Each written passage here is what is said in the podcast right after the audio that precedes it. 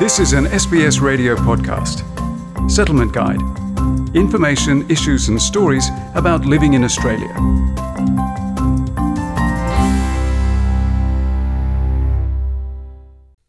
The federal government is aiming to ease responsible lending laws, hoping it will help stimulate the economy.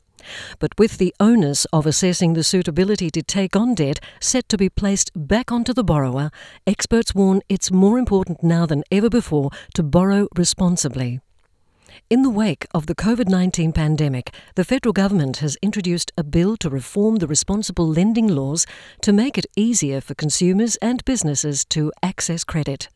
The proposal aims to make the loan application process for borrowers simpler and the lender's responsibility to assess and verify a borrower's ability to repay a loan will be reduced. Roland Blair is the founder of Australia's leading independent financial comparison site, Credit World, that specialises in personal loans. He says with these proposed changes, it's important that consumers borrow responsibly. With these laws ta- taking effect, when they do, it's going to be important to become a responsible borrower. You've got to be conservative in your decision about the loan. And always with any borrowing decision, you've got to compare to get the best possible deal out there. You've got to consider the potential for rate rises if it's not fixed. If you're looking to borrow in 2021 and beyond, Mr. Blair says it's essential to consider the potential for rate rises and take them into account before committing to a loan. This rate rises is a real concern at the moment. People are just not thinking about what their repayments will move to once interest rates start moving again.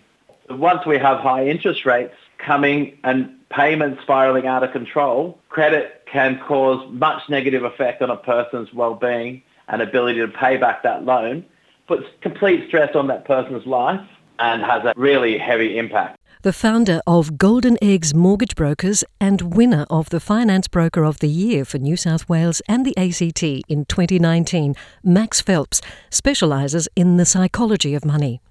He says getting the shortest loan term you can afford can give you some breathing space if your interest rates go up and you need more time to pay off the loan. What your own long-term objectives are, uh, understand what your own financial position is, not just in terms of the income that you earn that you could prove to a bank, but the income that you could rely on. And then make sure that you're borrowing an amount based on today's interest rates that you could pay off in around 20 years or less. But that means that if the interest rates were to go up to, say, 4 or 5%, that you could still pay that off within the 30 year time frame. He advises looking at multiple factors, including future and present income, expenses, and expectations when calculating how much you can realistically borrow. If you've just done a whole heap of overtime recently, but you don't expect that to continue, then it's best not to count that towards the amount of money that you want to borrow. Likewise, if you're if you've managed to live really really cheaply because you're living at home with family or, or something else, then expecting to, that to continue is also unrealistic. Roland Blair says that the changes also mean that creditors who lend money irresponsibly will no longer face civil and criminal penalties. There was a roofer. He had explicitly told CBA that he had a gambling problem and he didn't want more debt. Then he kept getting offered more and more debt.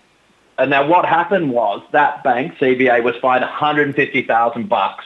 Now, under the proposed changes, these organisations, which have proved to be irresponsible in the past, now with their, those irresponsible actions will not have penalties associated with it.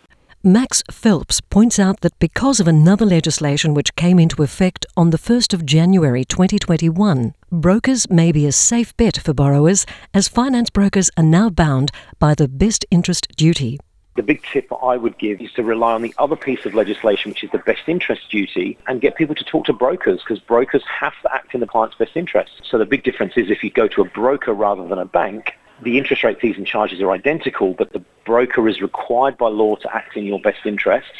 The bank is only required to act in the bank's best interests. And especially when you've got banks and banking staff that are incentivized to lend more and more money and get people into more and more debt. Roland Blair says that simplifying the loan application process for borrowers and removing critical protections could also expose potentially vulnerable people to financial exploitation with what we're seeing with these laws, previously they were put in place to try and protect the vulnerable.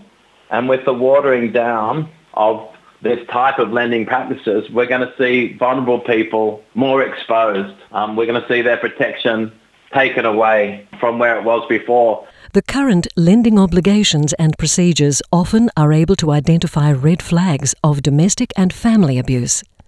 But Mr. Blair says relaxing the responsible lending laws could mean victims of family or elder abuse could be left with unwanted debts by the perpetrators. We always need to protect the most vulnerable people in society. Anything that reduces that protection is a step in the wrong direction. In March this year, the federal government put off debate on the bill until May. For free and confidential financial counselling, ring the National Debt Helpline on 1800 007 007. This was an SBS radio podcast. For more settlement guide stories, visit sbs.com.au slash radio.